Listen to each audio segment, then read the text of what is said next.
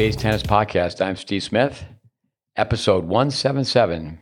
Today we're going to talk about Czech tennis. Let me make a phone call to Europe. And I hope I can get through. Thomas Placatka. I'm sure he pronounces his last name better than I do. Dialing once. Hello, this is Thomas Placatka speaking. Thomas, Thomas, Thomas, Thomas, thank you for uh, being a guest on our podcast. I told our listeners we're going to talk about Czech tennis.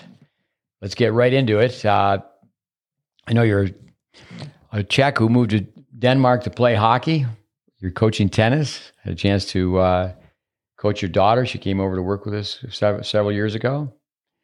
And I know you followed uh, our curriculum. Told me you've listened to all these podcasts. You need to get a medal for that. Um, that is that is true. And uh, dear Mr. Steve Smith, what an honor for me to be on your podcast. And uh, hello to to you, uh, Ivan. I know that you are also listening and and uh, assisting Steve. I'm old ice hockey player who now uh, really uh, really the, the, the game of tennis I always loved, but now I'm actively working in it not on a professional level. I'm, i have a I have a job beside that, but but, but I, I, like to work with young players, especially, and I'm I'm helping uh, I'm helping as an assistant coach uh, Lorenzo Panaridis uh, tennis program in in a city called Odense in Denmark, and and I've been I've been doing this for I don't know since 2014, uh, coaching young tennis players in Denmark, and um, yes, that's true. I started because of my daughters. So Lorenzo introduced you to the great base. Uh, let's go. Let's go back. Um, I was in Czechoslovakia, the former Czechoslovakia, in 1987. Went there to study tennis. Uh, what year were you born? I was born in 72. 72. 1972. With uh, yeah. So tell us a little bit about your background. Yeah, as I mentioned, uh, born in 72 in, in Czechoslovakia at that time. Uh, mother, father, uh, older brother, young sister, family of five, and uh, grew up uh, grew up in a maybe 30, 30 kilometers northwest from uh, from Prague, a city called Kladno. And between Kladno and Prague, there is an airport. If you go to Czech, then it's closed. Uh, to the airport, and uh, I grew up there, and um, and uh, very soon I I started to play ice hockey because in the city where I, grew, where I grew up there was a big steel ca- company or factory at that time, and uh, nothing nothing much to do than than play ice hockey because there was the biggest sport there. Everybody wanted to play. Um, so I was so lucky and skillful to get on a team and, and grew up there. And uh, when I was 18, I actually became a professional uh, in my in my town. Um, I, I, I was the kind of player who, who who needed to fight for the sport. I wasn't I wasn't star player or something, but uh, but uh, I uh, I I could live uh, from ice hockey. Um, I know five years in Czech Republic. I played different clubs in Prague and and, and Kladno, and then I moved to Denmark. Uh, kind of searching for a new job when I was 23, and then the the opportunity came. coach called called the ring bell on my door and uh, and asked if I wanted to go to Denmark. I said, why not? Uh, then, I moved for one year, and uh, yeah, stayed forever. Got married, played uh, played professionally in Czech five years, in Denmark ten years. Stopped uh, stopped playing. Um, started working for the medical company. Um, yeah, got married, got three kids, and now I'm 51 old and uh, and uh, but and and yeah taking care of my job and my family and and, and, and, giving a hand to Lorenzo Paraniti, with, with tennis. And I also sh- should say hello from him to you guys uh, because uh, he's following your curriculum and uh, doing a great job in in our club. Actually, you you would be proud of him. I should say hello. No, no, say hello. Likewise, um, great guy, great passion for the sport. Um, yeah, certainly I would say it loud that tennis uh, needs more Lorenzos for sure. With yeah, I've been to Denmark as well several times, but only been I was only in, the Czech Republic once, uh, former Czechoslovakia. uh, it comes up all the time. Um, why do you think the Czechs do so well in tennis? Yeah, that's a fantastic question, Steve. And uh, well, maybe a couple of months ago, I there was a break, and I went. I I just went for for a short family vacation with my family to Czech Republic, and um, because of the tennis, and my daughter was with me, and I arranged a practice in Prague for her. And I, my mission is to, I, I will, I need to ask, I need to, I need to see what they are doing. I need to ask somebody who can answer this question because I didn't know, I, I don't know how to explain it. And then I talked to a couple of coaches there. Why is Czech tennis so successful? Um, and especially these days, and we, we, we talk to, to so many, so many women are actually really playing well on, on the, on the highest level if you if you look at the top top hundred, I don't know how many do we have? Ten. I think right now uh, you have three three women in the top ten, and you have nine in the top, in the top hundred. A country of t- country of uh, basically ten million people. Ten million people, exactly. Um, and then the, you know, we know what the answer was from him. I, I cannot answer, but, uh, I, I asked him, and he said, um, he said that in Czech we have a we have a great uh, system of tournament and competition, and we have also centers where we uh, gather the talented players and give them the opportunity to grow. So they collect, they go, they they kind of scout the, the market or scout, scout the players, and if there is somebody who actually has a potential, they then ask him come and join our training program. That's one thing, and then then uh, then the, then the competition tournament. So they are they are practicing and they are playing every weekend. Possibility to go and play, and uh, and we don't talk American distances. So they can go, I don't know, 30 minutes drive, and they are at the tournament. They get a couple of matches. So this combination of, of, of systematic uh, uh, coaching, training uh, under under skillful supervision, combined with with uh, with tournament. That was the answer, and I, I, I believe so. But you know, I asked him also, but what do you think of this uh, I know, Steve, that you have the you are you are preaching this that young players shouldn't play matches before they are actually ready to do it, and I, I to some extent I agree. You need to have the you need to know how to hit the ball uh, because when you play a match and you're stressed, then you don't you don't develop the strokes. But he said, yeah, that's also correct. But they then you go back on the practice and they adjust a bit. So they play a match, get something worse, and then adjust a bit. So they they grew it. They uh, they grew it together. They play matches and practice. Yeah, do you do you understand what I'm saying? No, no, for sure. Uh, with the idea of uh, playing three thousand hours, you know, roughly three hours a day. Mm-hmm. That's a thousand hours a year. If someone were to play three years, um, adds up to three thousand hours before they compete. Now, governing body of tennis in the U.S. has had a theme for a long time. It's not learn to play; it's play to learn. I think I I do agree with the sandwich effect. You have to have the the top and the bottom work both ways. But I, I think um, there's many many factors for Czech tennis. Uh, as you mentioned, competition. We could talk more about that. That's key. Um, appreciation, appreciating, uh, developing the fundamentals. But let me go back. You're born in '72, and um, you know actually, um, Czech Republic is considered um, to be Eastern Europe, but it's really Central Europe. But also during uh, yeah. the USSR, during the Soviet regime, um, you know, tennis stood tall, and, and uh, not only uh, the former Czechoslovakia, but uh, the former Yugoslavia, um, with the famous player Jan Kodeš, uh, Nastase, who Kodeš beat him in yeah. the, the French final one year, and he used to tease and he used to call him the Russian. But I think that the Czechs uh, did a very good job um, making tennis relevant during the uh, the Soviet USSR control. You know, here in the U.S., we use the term "Iron Curtain" and puppet nations. That tennis was not an Olympic sport, so tennis was really suppressed by the Soviets.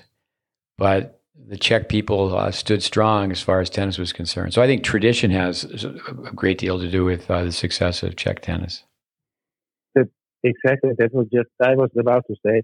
You know, system and tournaments they, they don't come from out of nothing. So this historical background, all these players, all the knowledge about the sport is there. So you have a lot of players, you have a lot of coaches who has the knowledge, and and it, it, and the and the history, as you are saying, is there. History of tennis, people play tennis, people love to play, uh, and and I can see it every time I'm I'm on vacation in in, in Czech, and I want I want to book a tennis court and go and play. It's occupied. I need to book it one one week ahead or something uh, because because people want to play and all the uh, the culture for the sport is there. In Denmark, I can get a court in 30 minutes if I want. You know, the, people play play handball and badminton and football, soccer. So it's definitely culture has something to do with it. No doubt. Oh no, no, for sure. The uh, just the word sport. You know, there's no. I don't think there's any perfect form of government. Um, capitalism. I mean, it, it's really becoming more and more of a money grab here in the U.S. And the word sport is like, well, it's it's really a business. Um, so, I think that's a, a, key factor as well. Is it in, in your in your native homeland, tennis was kept a sport. It wasn't really made a business. Do you agree with that? I completely agree, and and and it, it's still there. Of course, of course, the, business, the tennis business is all over the all over the places, but the love for, for tennis, the historical background, the culture is kind of continuing. And I, example from a real life. The other day, I had a friend from Czech visiting me, and you know, he's a previous uh, ice hockey player. He stopped when he was junior. Then he, he, he worked as an engineer. He was a really smart guy. But he, but today he came. He brought his tennis racket with him and uh, and went for a tennis match. So he, he was able to play a tennis match. And uh, he was not a tennis player, but still he likes to play. An ordinary people, they go and play tennis. And, let me uh, just let me read this yeah. about uh, Drobny. I have some notes here. Uh, he played Wimbledon for the first time in 1938. 16 years later, he won Wimbledon, 1954. Um, he beat Rosewall. Rosewall was a 19 year old teenager. A side note is Rosewall, 20 years later, was in the final. But he had already defected and he was playing under the Egyptian flag when he won Wimbledon. But people uh, give Drobny credit for carrying the torch. But here's something that we could talk about and it's amazing how many of the Czech players, when you do your homework, um, the parents, the family, um, they were brought up as athletes because simply they were brought up by athletes. Uh, but Drobny in 1948, he was a silver, silver medalist in the Olympics playing ice hockey. He actually turned down the Boston Bruins in 1949. Just researching this, he was going to be paid twenty thousand dollars. So at that time, there was a lot of money. He would have been the first uh, European NHLer. Uh, so again, he guys ends up being a Wimbledon champion. So, but in 1947, the World Championship, when the, the Czechs won, um, in seven games he scored 15 goals. There's a book I would I'd love to read. In fact, you have to ask, probably have to ask what what language is written in. I'm going to guess it was um, written in England English because he he eventually uh, he lived the latter part of his life in England, but um, the book is called the uh, Champion in, in, Exile. But he won the French twice. Uh, he won doubles with uh, Bjorn Borg's coach Lennart Bergelin, um, and then he was the uh, he also won the French mix. But being an Olympic hockey player, a medalist, and then win the Wimbledon title. He was number one in the world in 1954. And yeah, I've always been his name always comes up be, even before uh, the next person I've written down is Jan Kodeš. Um, any thoughts on uh, on Drobny, but also too, let's just talk about how the sport of ice hockey challenges someone to be an athlete. Yeah, but this is an amazing research you did because when you mentioned Drobny, for me, I see tennis player. I didn't even know that he was a hockey player too because he's older. I was born in 72, so Drobny was uh, done with his uh, career when I was born and where I kind of learned to play. Um, but this is amazing research you did. I didn't even know when you, as, as I said, when you say Drobny, I, I think tennis. I didn't know, but uh, but the, the connection tennis and ice hockey in Czech is strong as I as I as I wrote you, and um, yeah, with and uh, I know from, from I know from my life when I grew up, I grew up and we were, I was really spending a lot of hours on ice hockey, practicing, traveling.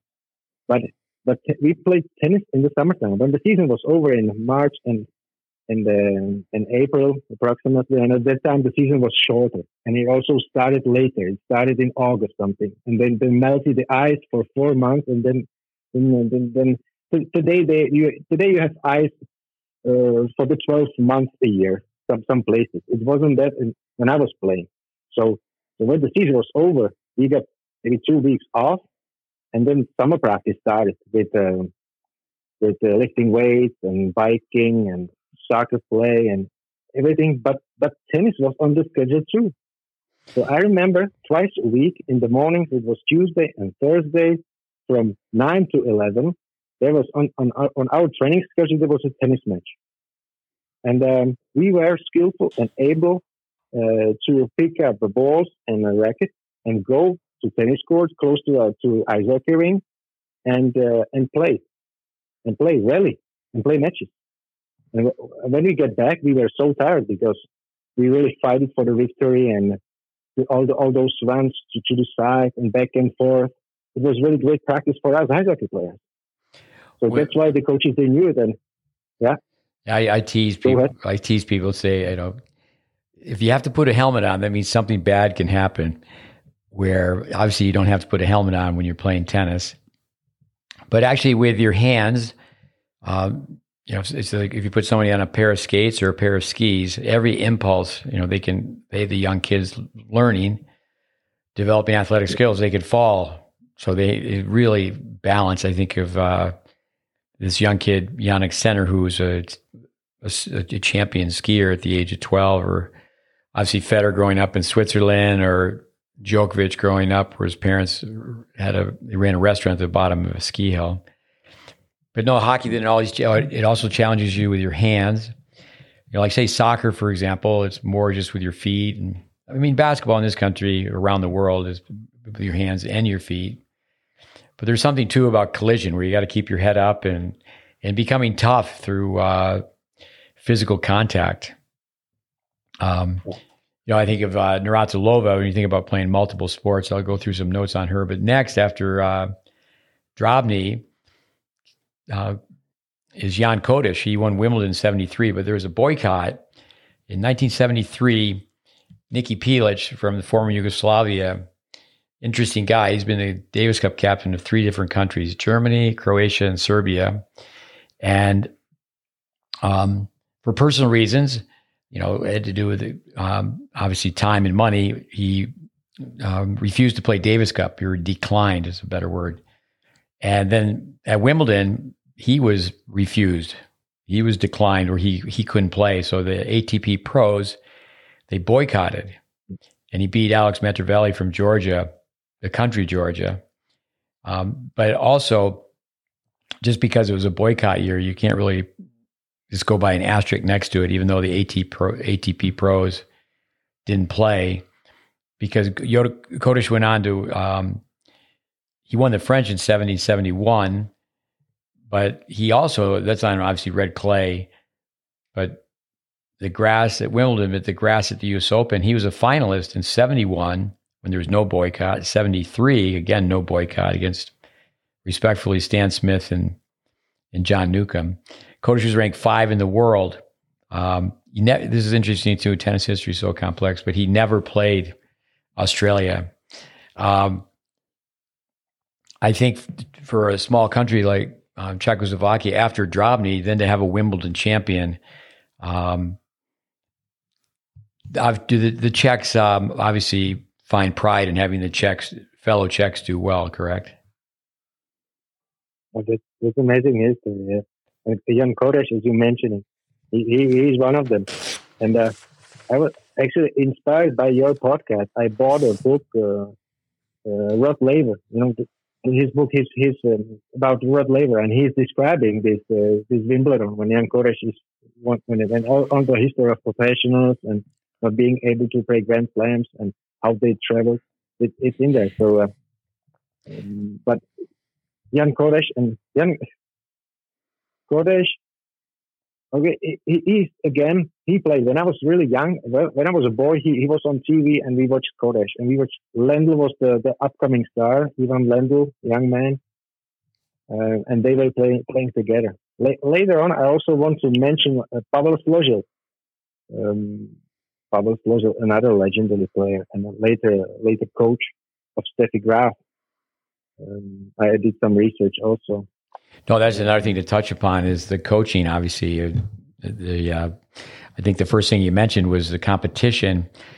Uh, I mentioned Dave Fish's name quite often. He's been a guest on our podcast, and he was a longtime coach. He's now retired at Harvard, and you know he's always said that the two things that really need to improve are competition and coaching. And I think it's much easier to regulate competition um, with, but Kodeš, coming back to him, before he, he was on the scene a little bit before Jimmy Connors, and he was re, people used to refer to Kodeš as having the best return to serve. Um, you know, then Connors came up with a two hander. And, excuse me, then it was been Agassi and and Djokovic. Those names are always come up with a return to serve. What's amazing though is on YouTube, you know, you can watch the Kodeš Metreveli Wimbledon final it's, it's just amazing what you can look at on YouTube. But back in the day, when the grass was the way it was, um, players, you know, it would rain, and by the second week, they're wearing spikes and, you know, the wooden rackets as well. And the, the ball would stay so low, low, lower than now. I think that the people would agree right across the board that, you know, people are using the same tactics on all, at all four majors but to go from uh, you know doing well at the French, then back in the day where you just had a short period of time to adjust to the grass, um, but Kodeš, you know, you think back about imagery, you know, you can act to me, you can actually see so much of uh, Martina Navratilova's game within Kodeš's game. Now Lendl came along and he was more of a power power baseliner, um, but yeah. with Navratilova um, her mother was a gymnast. Mother was a tennis player as well. The mother became a ski instructor. Her grandmother um, was number two, just like Lendl's mother was. Navratilova's mother was a number two uh, player and, Czech player. Um, let me say, say a few things about Navratilova. Uh, number one, uh, only Steffi Graf was l- number one for a longer period of time. 18 singles majors, 31 doubles, 10 mixed, total of 59. Won nine Wimbledons. And I saw these in the notes they sent me. We can we can talk about this. Uh, the one-handed underspin backhand approach shot. Why is it a lost art? But she won the the end the tour eight WT uh, tour end championships, year end championships, thirteen times. Uh, like so many great champions, she lived on a backboard. Uh, 177 doubles titles, hard to believe.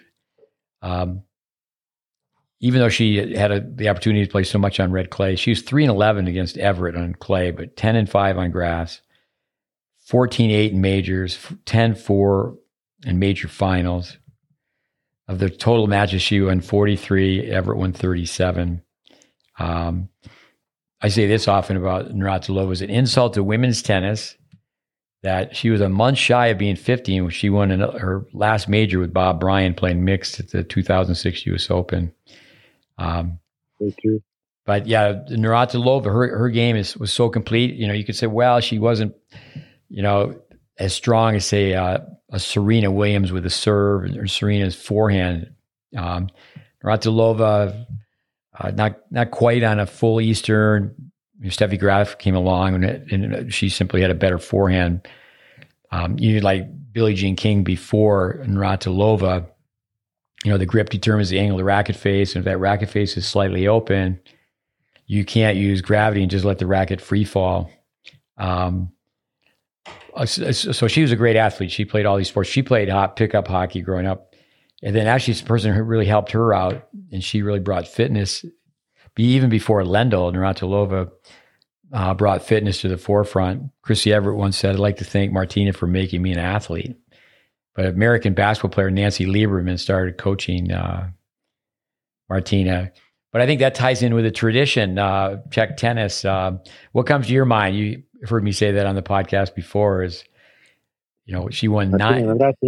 She won nine Wimbledon titles, and it's very difficult for a tennis group to name nine players that have hit that shot since she retired. Why do you think that? Why do you think that shot's disappeared? I, I, I think I think what I see around me. That of course, it disappears if you don't if you don't practice it. You don't you don't know it exists, and and and the, I can I can ask myself, okay, if you have a champion like Martina Navratilova, and she's a she's a great great champion.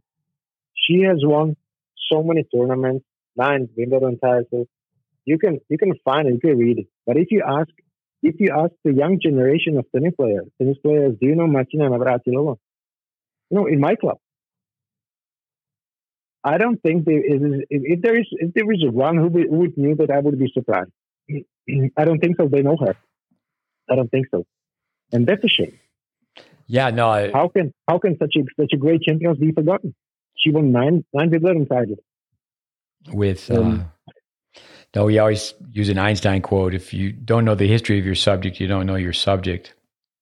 With, um, but I, I think having appreciation for the players of the past, and I, I think that you know we even now have a better idea how the brain works, and yeah, as I said earlier, you can um, that all court game of a, a Kodeš being able to serve and volley on the the slick grass, the low bouncing ball, and then being able to win on clay. Um, you know, back in the day, though, um, there was a big emphasis on doubles. You know, when you know, granted the the hard courts, and a lot of pounding, but at the majors, shout out to Buffalo, New York. Uh, there's Jessica Pegula playing all three events, and there's a few others, uh, but most tennis players just specialize. There's so much money in the game now um, that the top players don't play doubles. And this is I, I, did some research on Pavel Složil, and I'm just in Složil and his partner, Renata Tomanova, also from Czechoslovakia, won the 1978 French Open Mixed Double Championship, defeating Virginia Ruzici from Romania and Patrice Dominguez from France.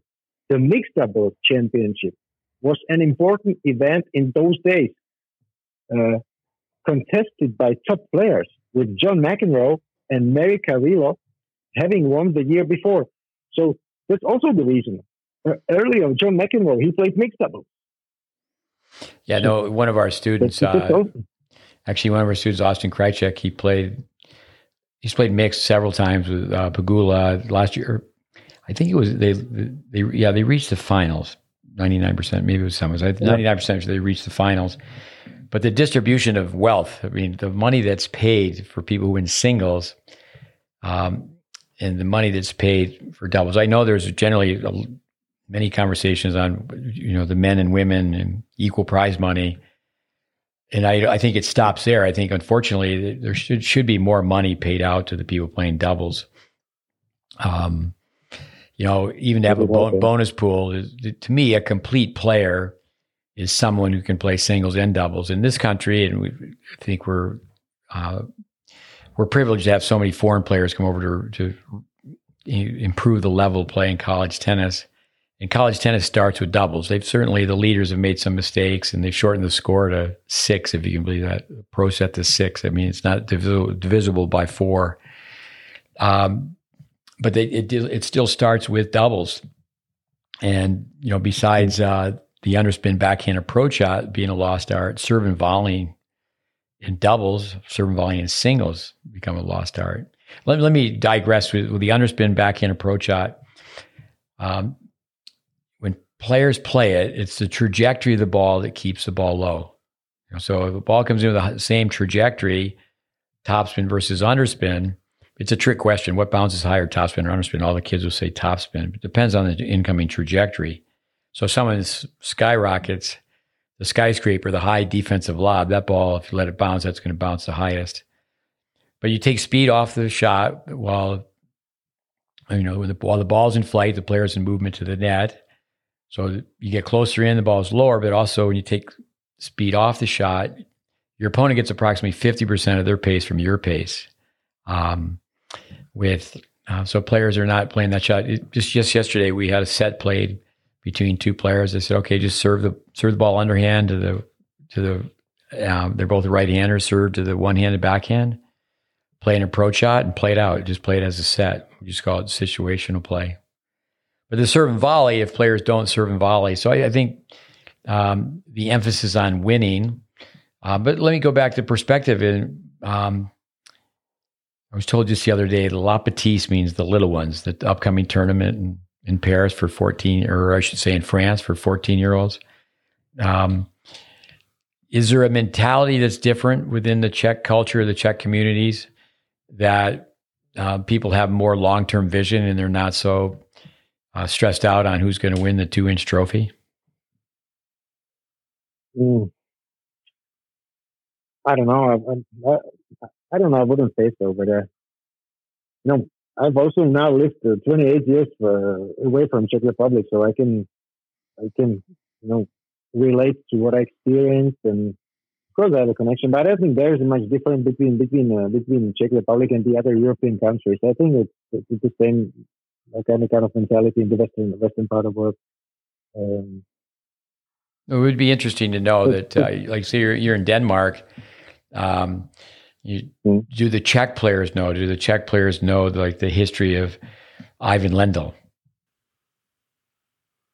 Yeah, they would know. I will. They would know Ivan Lendl in, in Czech. Yeah, I'm um, sure. I've got what I've got down here. He was number one for 270 weeks, eight majors, 11 finals. Uh, he was the first to reach 19 finals. Now that, that record's been surpassed now. He's still the only only man to have won over 90% of his matches for a five year period. Um, his rivals, Connors and McEnroe, of course, you know, you have to think about, you know, he was dominating Connors when Connors was older, but nevertheless, he was 21 15 record against Connors, 7 3 in majors, 22 13 against McEnroe, 4 3 in majors. I remember uh, Bill Jacobson, was one of our pillars, statistical analysis uh, that Lendl's numbers prove that he was really, really good at the net, but he was just so stubborn that he, you know, he stayed back. He, you know, wasn't really listening to the numbers, but just stayed back. And, um, you know, some people give him credit for the person who could really just drive both forehands and backhands big. Um, but he's a he's a hockey lover. Um, there's a funny story on one of our podcasts with uh, Bud Schultz. He used to practice with with Lendl, and uh, Lendl had organized this uh, uh, street hockey game, ball hockey on on this tennis court in his backyard.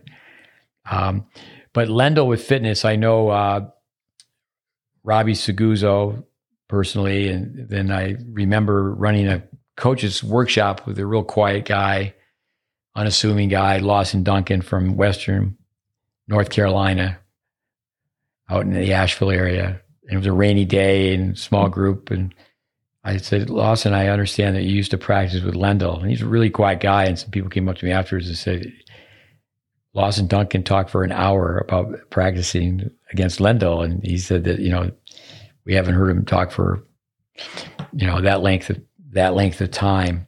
People uh, that study the game know that when young Pete Sampras went and stayed with Lendl in Connecticut, where he was living, that it really um, made a big impact on how um, Sampras approached his professional career. Let's touch a little bit about coaching. Uh, you mentioned Slozil, who coached uh, Pablo who coached Steffi Graf for a long, long time. Uh, down here with Lendl, with Murray. Um, you know, Murray won Wimbledon twice, U.S. Open once. He was number one in the world, and that was with he when he was with Lendl. Um, you know, growing up in, in, say Eastern Europe, and now being you know in the Scandinavian country Denmark. Um, how about the philosophy of coaching? I mean, the times have changed. I like yeah. the I like the expression that um, a kid hasn't changed, but the times have. Um, what about sport? Sport. You know, go ahead. Sport in Denmark and sport in uh, the former Czechoslovakia. Yeah. And, and and the coaching and with my background coming from coming from Czech Republic when we played ice hockey in eight, in uh, in 80s and there was I don't know 20 30 players for one spot. If you didn't show up if you didn't show the, the interest then you were just out. And and uh, and uh, you couldn't come back.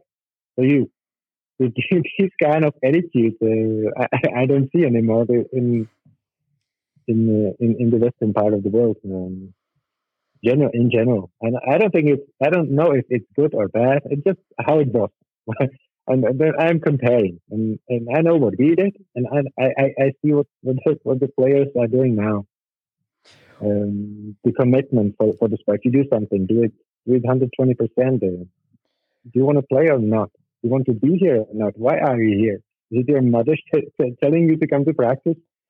Um, but uh, you know, you need to adjust the the the the, the environment that you live in, and you uh, you asked me uh, to do some research on Adolf Kacovsky, and I know that you, you will come back to it. But just let me let me read this for you.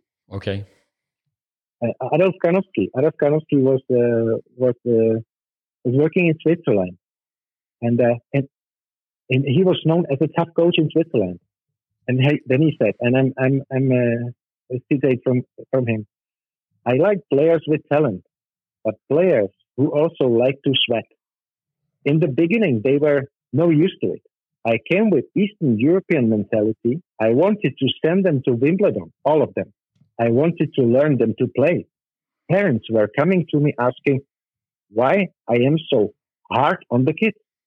As time went, I adopted and became more soft. You know, as time went, I adopted and became more soft.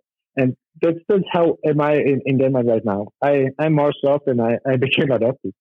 You, do get the point? What oh, I mean no, here? yeah, for sure. I'm glad you've read that with yeah, I have students come and visit. We used to always say, all right, one and one, you know, picking up balls, put one ball in your left hand, one ball in your right hand. And the next thing you know, we were saying two and two. And now we say three and three. And I tease and go, next time you come and visit, we'll just have the kids sit down. We'll pick the balls up for them.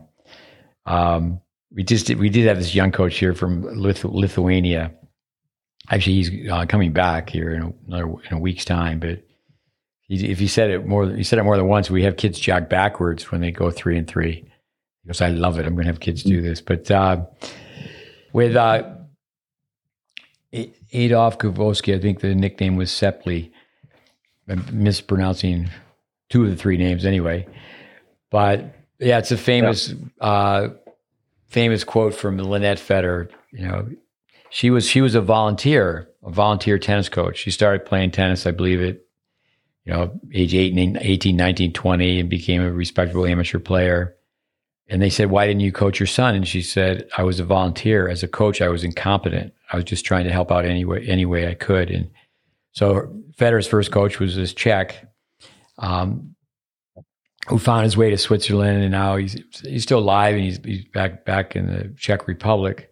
You think he would be interviewed all the time by people like, you know, what did Roger do when he was a young kid? I, I did read one time where he said he was the type of kid where you'd show him once and he you know, pretty much could, you know, just, you know, just like one try and he had a pretty good handle on uh, conquering the skill very quickly with, um, the, the Czechs, obviously, they didn't want to be under Russian control, but at that time, um, you know, it's, it, you know, certainly times have changed. The, the, you know, the the Czechs have done very well as far as the, the Eastern Bloc, as far as uh, their economy in comparison to others. But it, I've heard it. I heard it said for so many years that here in the West, in Denmark, that would be considered West, obviously U.S. West, is we would cater to the wealthy. Where um, when you grew up, you could comment on that if you would please. Is that uh, the sport system catered to the talented. What are your thoughts on that? Yeah, there's definitely something about it. Yeah, you're right. Um, and then Adolf, Adolf Kacovsky you're mentioning, and you asked me to do some research. He's an example. He's an example of a of a tennis player from Czech Republic. Then he moved, and he had some job in, in, in Africa in 1968, and then Soviet occupied Czech, and um, he realized he didn't want to stay, and in Africa he met a club member from Old Boys Club in Basilea, mm-hmm. who desperately needed a coach. And then, then he that's that's how we got to, to Switzerland, and and he worked with with Roger Federer as his first coach, as we know. And um, they gave him a nickname, Seppli, in uh, in Switzerland because Adolf wasn't fashionable at that time. Yeah. Right. You know the reason. Yeah, in Germany, uh, it's against the law. Maybe I, I, would think it still is. Um, to have your child named Adolf. One thing with uh, Kowalski, um, and again, I'm mis- mispronouncing his name, but I think one thing that's really happened is static balance is kids standing in one place. And that's a repeat as well as Lynette Federer said, Roger Federer about her son, his lessons were when he was eight years old, you know, one hour standing in one place on balance with long follow throughs. And it didn't happen by accident that, you know, he was, he was taught so well. Um, with, here's uh, another player from the Czech Republic, and this ties in with uh, the Olympics and long term d- development. Jana Novotná, who unfortunately passed away at 49, she won uh, five mixed, 12 doubles. These are all majors. She won Wimbledon. And that was, you know, it was, I think it was really unfortunate that people were saying Jana Novotná because she was up 4 1 in the third. And then I think, yeah, that was 93. And then five years later, she came back and she, the expression got the monkey off her back because she won Wimbledon. But she she was really in control in 93. But she, I think she was five eight. but uh, her mother used to take her to uh, her gymnastic class. And as the story goes, her father, who was quite tall, there was one day where she was very young. She took, um, um, the father took the daughter, Jana to gymnastics, and they saw the heights of the father, and they said, You have to change sports and that that makes me ask. Um, growing up in in the Czech system, it was such an honor to, and I think it is in any country, but to play not only represent your country, play for your flag, but to play in the Olympics. What's your, what's your comment on that?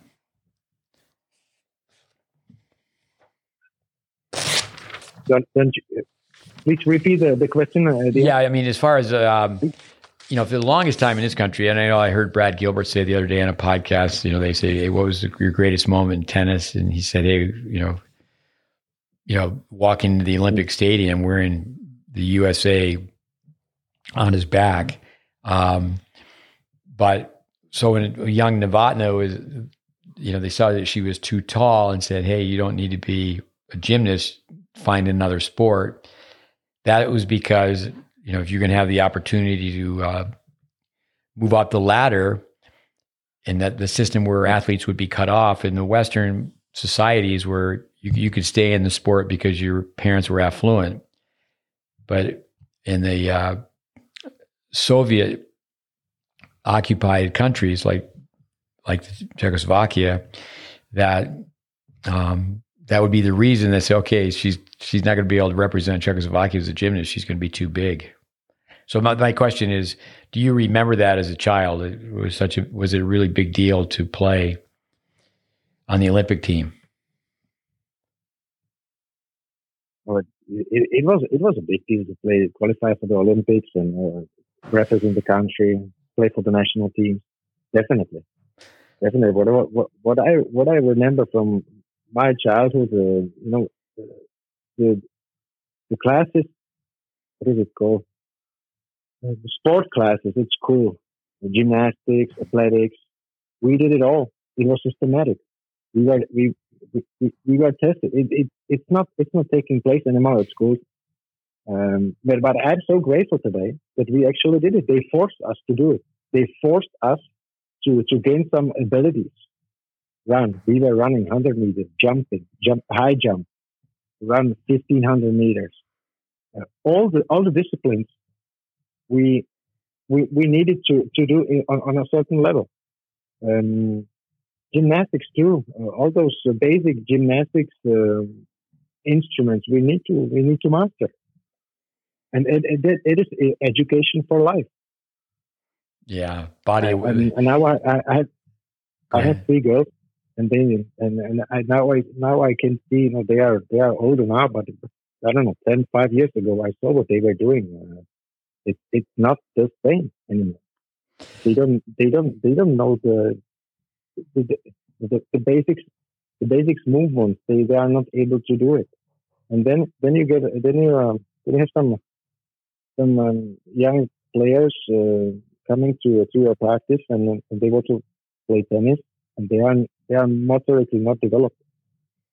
So it is difficult. I like how you said. So, I like how you said. Back, go, I'm sorry. I like how you said basic movements.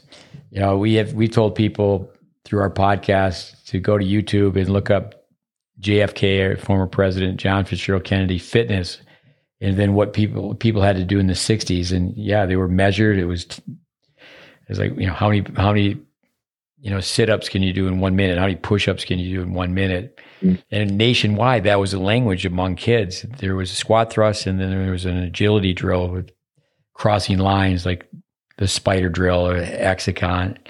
And um, yeah, I mean, now, I mean, it's, you sound like, you know, we all sound like we're doom and gloom, but here in this country, I mean, a lot of young kids, they can't do one quality push up. It's really sad. Um, let me come back to one point. When I, I grew up 10 miles from the Canadian border, 10, 12 miles, and back in the day, it was just a closed fraternity. The NHL was just for Canadians. And say a really good hockey player from Canada, if they came to the U.S. to play college hockey, they were they were just off the list. They were not even considered. Uh, I mean, we're talking one, two exceptions. Um, so, an American kid back in the day, we used to have the mentality that, oh, we want to play in the Olympics because there's no way we're going to play in the NHL. We just, it was just something that was not available to Americans back in the day. So it's really interesting how how people um, how, how, people think. Um, and I, I, would just think, coming back to whether it's Navratilova, um, um, the the all court skills that she possessed, to, to, have someone like Jan Kodeš and just um, you know to to appreciate the history of the sport and watch these, you know, watch someone like that who can serve and go to the net. Um, and I think it's just baffling. In more current times, for example, the Bryan brothers, who you know just they won more doubles titles than anyone, and people for the most part they're playing one up, one back. You know, you watch how, how's it go? Uh, you know, you, you, go with the best and forget the rest. Um, coming back to yeah. Navratilova's one hand, been backhand, or we talk about Sampras all the time you know, he was serving volleying, but because you know people couldn't win in the ten and under serving volleying, you know, he really he didn't have didn't have that much of an impact on the game. Where it's it's just amazing that it's gone away. Let me ask you this: so when you say systematic, um, in you know, I know a couple leaders with the USTA have told me there's no way that the USTA would have a system.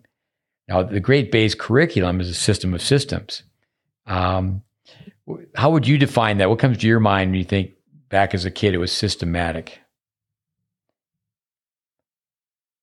There was a, there was a curriculum at school. School school, school year started, and there there was a pensum what what you are supposed to uh, go through through the year. Put on paper, you could see it. Gymnastics, athletics, this this this training, and then we go. We have a plan. We know what to do in May. We don't know what to do in July, and so on. And uh, after the year, we went through the disciplines, all the disciplines, and and that, that's how it was. I, I, know that there is a discussion that the the, the the, the communist system, Soviet Union system, that was a you know everything is bad, but there are bad things and there are good things. And right. one of the good things that I see was the systematic things about doing things.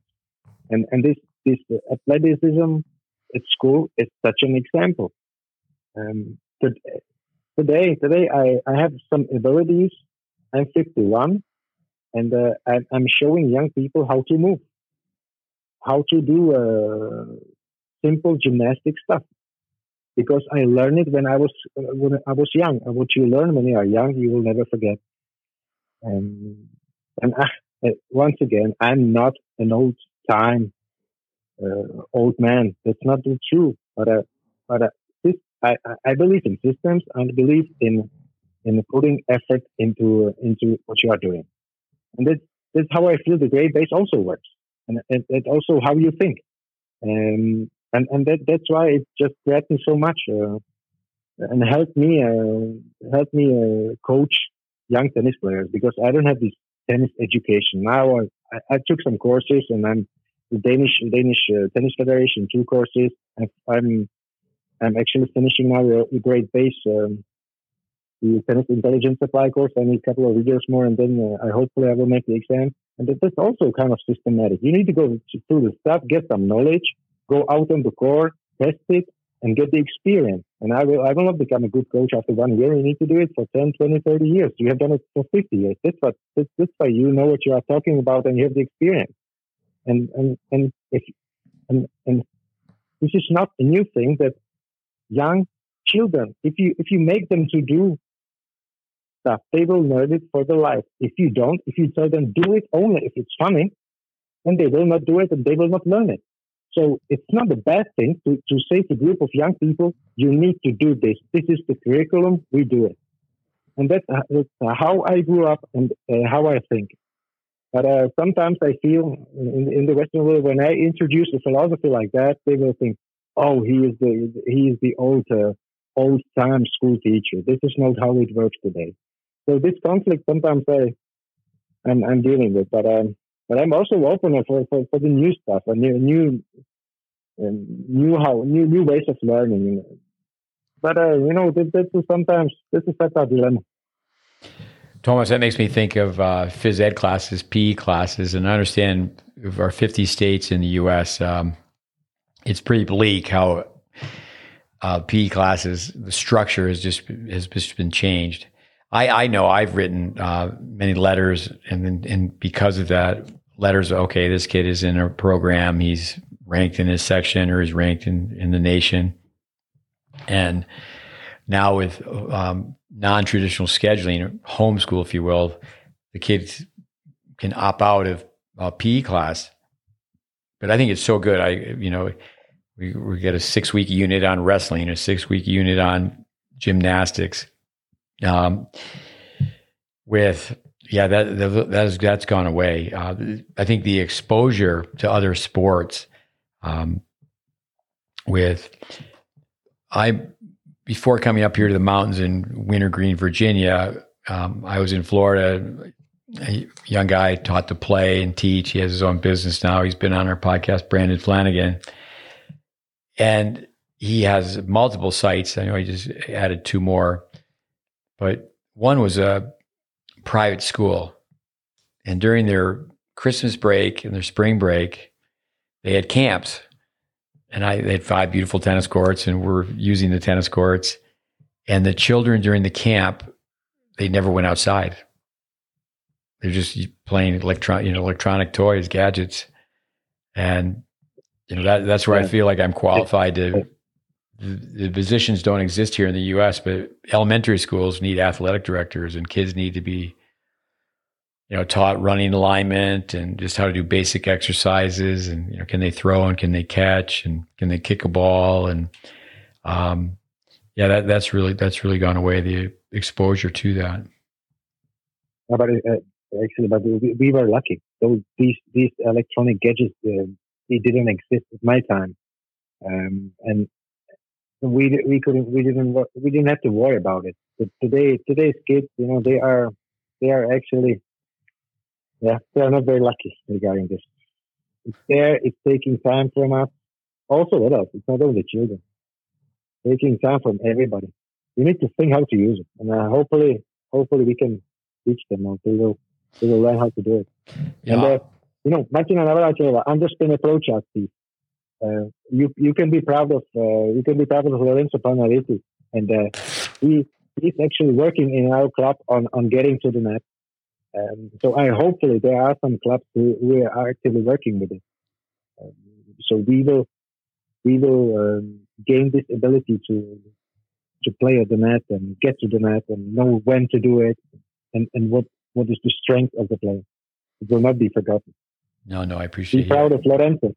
no, I appreciate hearing that. With um, all the guests that we've had, ho- hopefully we're reinfor- reinforcing the same message. We're reinforcing fundamentals. Uh, Joel Trucker, um, I think what he said about you know, if kids kids starts going to the net at 15, it's it's too late. He said so many great things. He said if um, you start going to the net at 15, it's going to be like learning a third language. He also said that your your directory, your the directory of the club with all the names and telephone numbers, that's your junior program. Just call people up and say, "Let's play."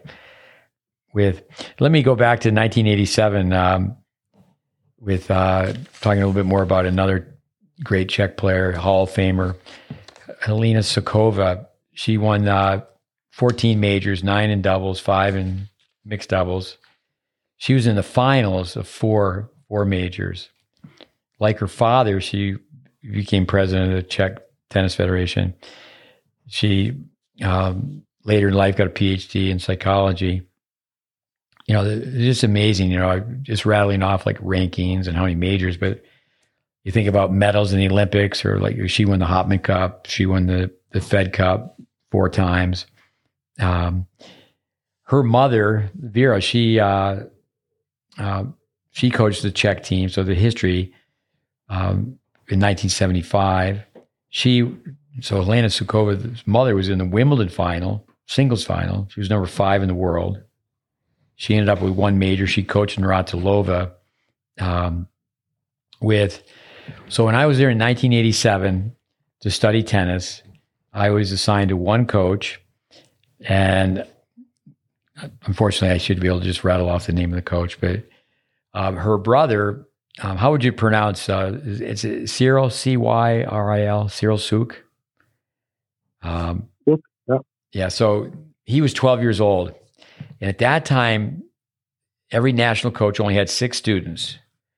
They could be at any of any age, any gender, any level of play.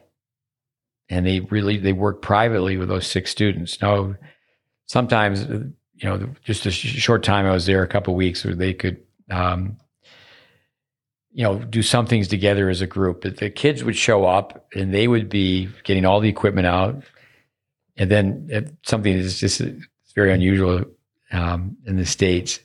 Here at Wintergreen, when people are done playing, the tennis director, Steve Campbell, has asked the people to sweep the courts when they're done.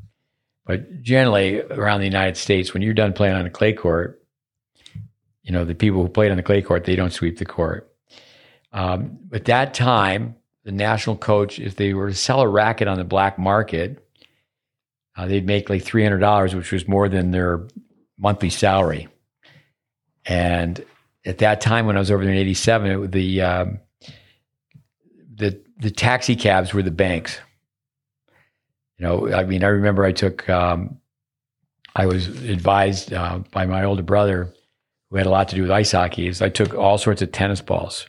You know, I had cans of tennis balls to give people for for helping out because it was so expensive to buy tennis balls. Uh, in '87, uh, that was the year they first opened the new facility in Prague. Um, at the Sparta Club, you know, there was a backboard that everyone hit against. And then there was one court that had um, it had a mini court in the middle. You know, your regulation is seventy two hundred square feet. It had a tennis court in the middle, a mini tennis court. And then it had a backboard on each end. So there was really three backboards, and there was only one indoor court and that one indoor court was cinder block, and it was just a white line, you know, on the the four walls, and been the players could only hit against the backboard during the uh, during the winters. Um, with uh, but actually Helena Suková and her brother they they won a mixed doubles title together. He he went on and he won four majors. And this is interesting too. You can talk about uh, Peter Korda and his family today, but Cyril Suk, his uh, he has a son on the PGA Tour. But that's one thing too is that I mean, talk about the geography. When you have a country that's so small, 10 million people, that's another way to really get exposure you know, here in the U.S., um, coast to coast, three thousand miles.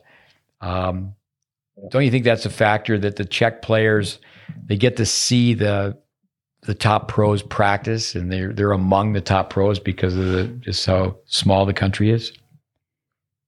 I think that's also one reason. Yeah, the, also the distances. It's more concentrated. You have access to information. You see the see the players. You meet them. You're right. Helena Suková, I remember. I remember Helena Suková. She was a top player. Uh, yeah, yeah.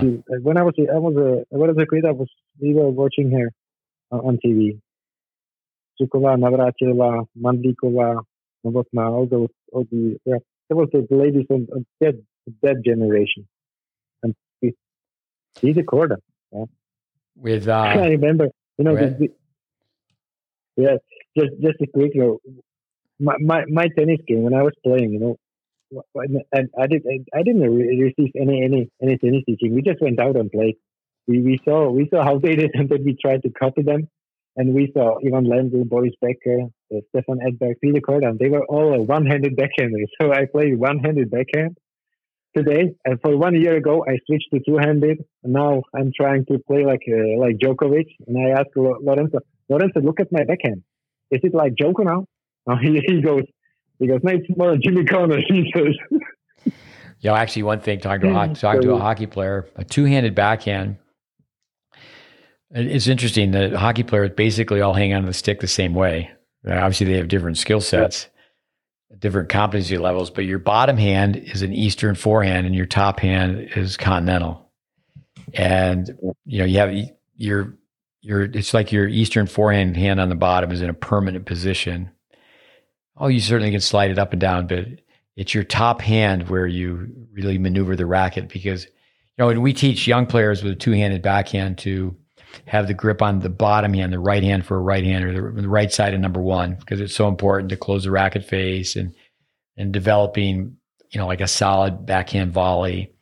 But we, we do know that the range of motion of the continental grip, that the pros, for the most part, the bottom hand goes to continental. And I think that's something that's really sad in tennis is that we have to keep reminding people you are not a pro right now. You're a developmental player. It's like running around the backhand when you're a young kid. I mean, first get a backhand before you run around your backhand. Is that you? I, tell, I don't know how many yeah. times I've told kids you will never have a backhand if you don't hit the backhand. Um, so Hingis, uh, you know, she grew up in Switzerland, but I mean, obviously her parents are Czech. Uh, Belinda ben- uh, Bencic, um, that's another story of, uh, um, and it, I believe, uh, I mean, her father was a hockey player, um, either from Czech or from uh, Slovak, Slovakia. Um, let's talk about that. Hingis' father. What's that? Hingis' father. No, I don't know about Hingis' father with hockey, but Belinda Bencic's father for sure was a pro hockey player. That's what that's what that's yeah. what he did in Switzerland when he first went there. Just like just like you in Denmark. Yeah. Yeah. With um with the um, ice hockey, um, with people playing a number of different sports.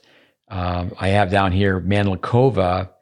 Uh, get myself in trouble here, but Mandlikova um, again, all these great Czech players. She was number three in the world.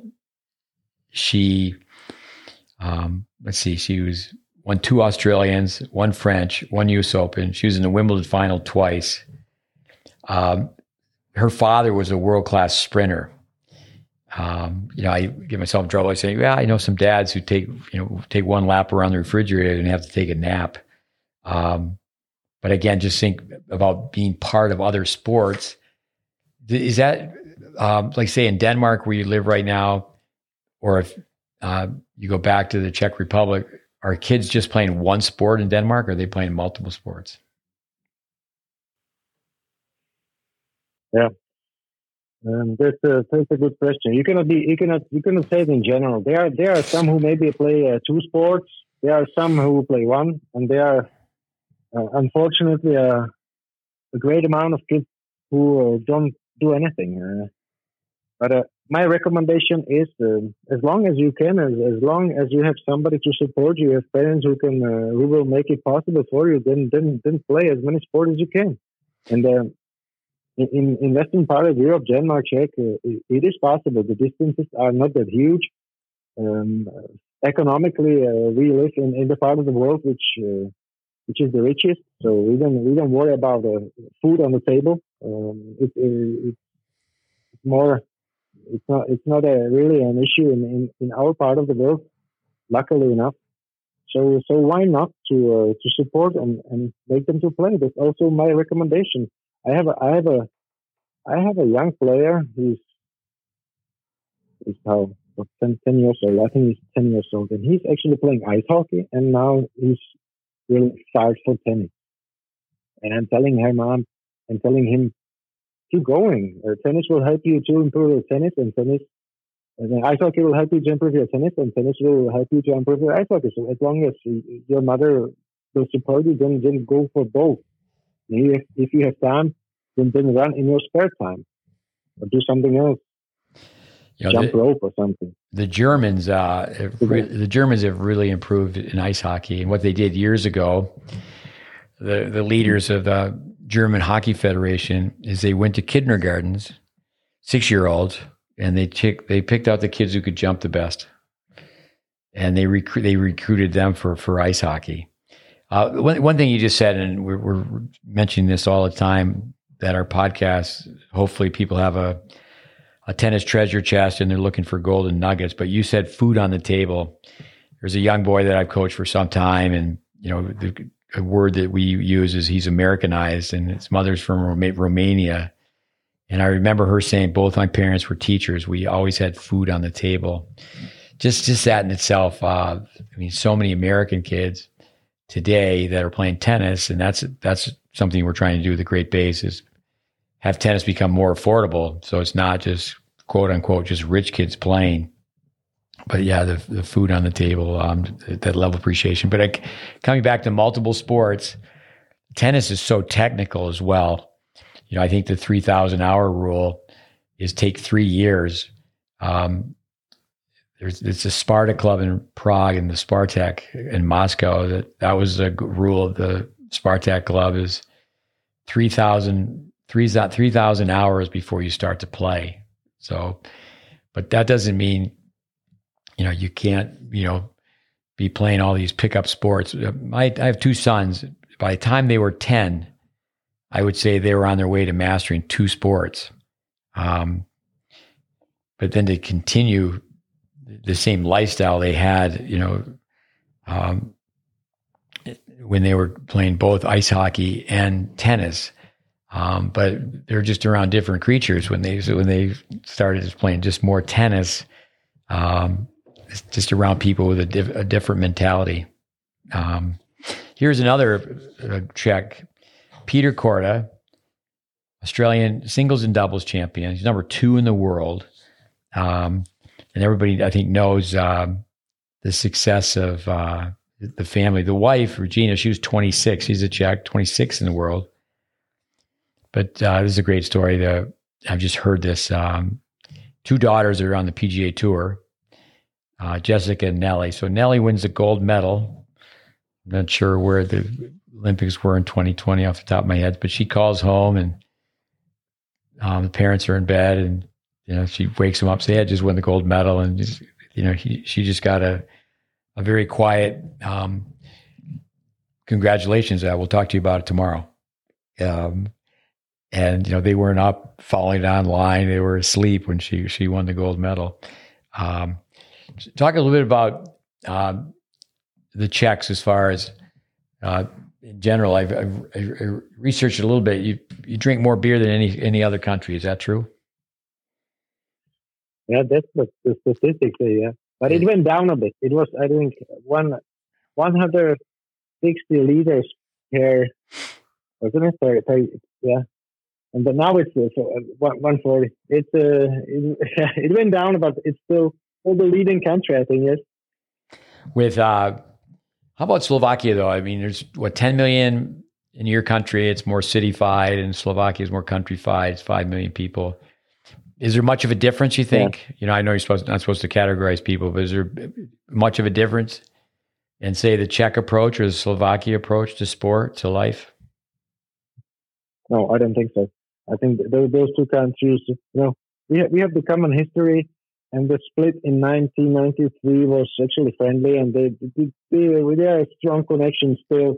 And the, the way of living is uh, is, uh, is. Of course, there's much agriculture in Slovakia, and um, and then the, the, area of Bratislava is more industrialized. Um, but, uh, but but there's not a huge difference, Slovakia and Czech. We also have all the, the languages are, are almost similar.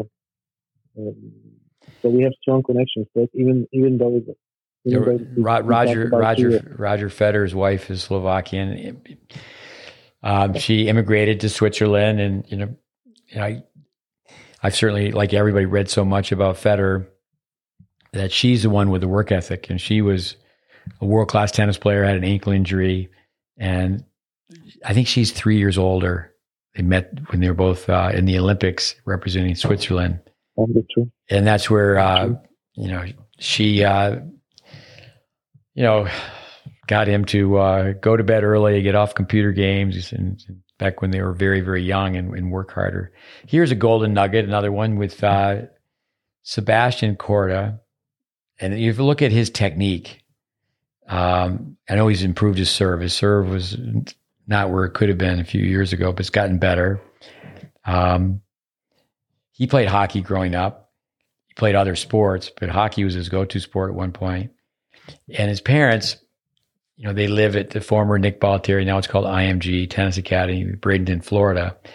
And um, teenage boy is the most unmanageable animal of the wall. So when he was, you know, say 13 years old and playing mostly hockey at that time, this is a story I was told that his parents had him play, but they only had him play girls at the academy. And so there was, you know, he's a pretty chill guy anyway. But I just think that, you know, that composure, you know, it's amazing when you think of, you know, teenage boys playing each other.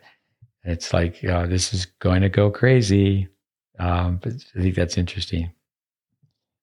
Um, this, this, this Korda family, it's an amazing story. Peter Korda and his wife and, and, and, the, and the children and their success in sports. It's amazing. Yeah, with um, Matt Clore, who's been a guest a couple times on our podcast, who's spent a lot of years with us. Uh, you know, he had a chance to watch Peter Korda work with the young Sebastian Korda. He talked about where they just they hit service line and service line and just hit very slowly and and you know fundamentals were very apparent. Here, here's another Czech that comes to my mind is um, help help me with their pronunciation. Radek Stepana Stepanek. Um, he, yeah, he was number eight in the world. He won two majors in doubles. We eight in the world. But if people just went back and thought of, you know, when he played, um, you know, he was, you know, one of the only ones who was playing all over the court. That he was just a complete player, could play all three zones. He could play red zone, yellow zone, green zone. And yeah. I think that's what, um, and I mispronounced her name. What's this young girl's name? Muko, Muchova now? Uh, Mukova. Yeah, I mean, that girl's game overall is so solid. And, you know, and again, I don't think juniors really see that. I mean, I was watching yesterday, we had a small group and we were, you know, hats off to the finalists from the 18s, the girls' 18s and the boys' 18s. You know, it's amazing what you can do. Um, Colette Lewis has a, uh, a blog called Zoo Tennis. And she follows junior tennis, college tennis. It's a great service she provides. And it was just short clips of the finalists from the 18s and singles and the finalists, girls and boys. So two finals. And, you know, we're watching these all four play, and it's like, well, okay, they look very uh, athletic. You know, say, okay, they are, they could, they could be small, but it's okay. The physical specimen, they can move. They're great movers, the mobility.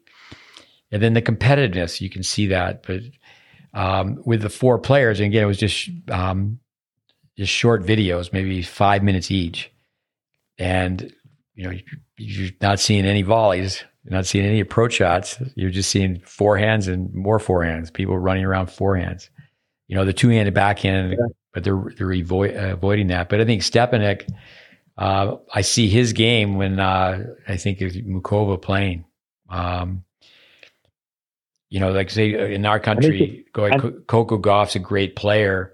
Um, but you know, systematically, I mean, her forehand, know, her her game compared to Mukova's. I mean, they're both top ten players, but um, it just, I just, you know, thinking about um, Sebastian Korda, you know, you know, do the Czechs take a slow? Is it a slower process? Is it, um, you know, that connection of seeing tennis down the road? I mean, you know, why is it these Czech players? Um, you know, and it's not straight across the board.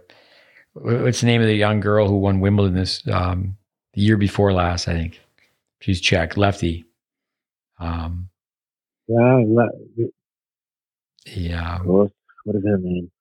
Yeah. So I mean, will come up. But, but yeah, but, go ahead. I completely agree with the analysis of uh, of Muchova. And I, uh, after you have mentioned it, I will go and study Stepanek play. I will find some videos on uh, how Stepanek did. I, I don't see, I can I can't see for myself uh, because he stopped uh, a couple of years ago. But Muchova, when I saw Muchova playing, then I was thinking of Jussi because she, she the, the, the play the, the, play was complete. She was attacking the net. She was uh, actually approaching the net with uh, Martina Navratilova underspin approach, uh, serving well, uh, and you know stop balls. Everything was in, in her game. I was so happy to see it. Tom, Tomas Smid. Tom, we should have the name of the uh, the Wimbledon champion from two years ago, lefty. Um, but I would say, you know, not as I don't like the word classical. I like refer the word efficient. Um, much better. Tomas Smid, uh, he was number eleven in singles. Didn't win majors, but he was number one in doubles. He was somebody also who played all over the court. Uh, here's another player. Um, I think he always has to be mentioned with great Czechs. Is Tomas Berdych. The guy was like a walking statue. He's four in the world. Won the Davis Cup twice, Hopman Cup. Um, he semied um, all the majors, and then he reached the Wimbledon final. So he semied Australia, semi the U.S. Open. You know, he had what, what a physical specimen. He had some problems with his serve, his problem with his overhead. You know, if people go back and look at it, he, he had regressed palm up. Uh, as great as he was, and you know, the margins are so close. I mean, he was so close to say, you know, winning the Wimbledon title. Uh, here's a, a Czech. It was a great, great serve. The two twins, um, Karolina Pliskova. Pliskova, yes. Yeah, she's someone who's uh, final U.S. Open, final Wimbledon, semi the French, semi the Australian. She's been number one. Big, big serve, but she doesn't have. She didn't gather the the all court game of say a Navratilova, uh, you know, coming in behind it. Um, her, her, sister, I mean, again, the tr- tradition, the success of Czech tennis. Her sister was, you know, 35 in the world, which is obviously a great tennis player. Um, yeah, yeah, two sisters. That's really With um, one last Czech I have in my notes is a Wimbledon champion, uh, number two, the lefty, um, uh, Kitvivka, how do you pronounce her name? Petra. She won Wimbledon twice. Yeah, won Wimbledon 2011, 2012. Um, she was in the finals, Australia, French semis twice, U.S. Open quarters.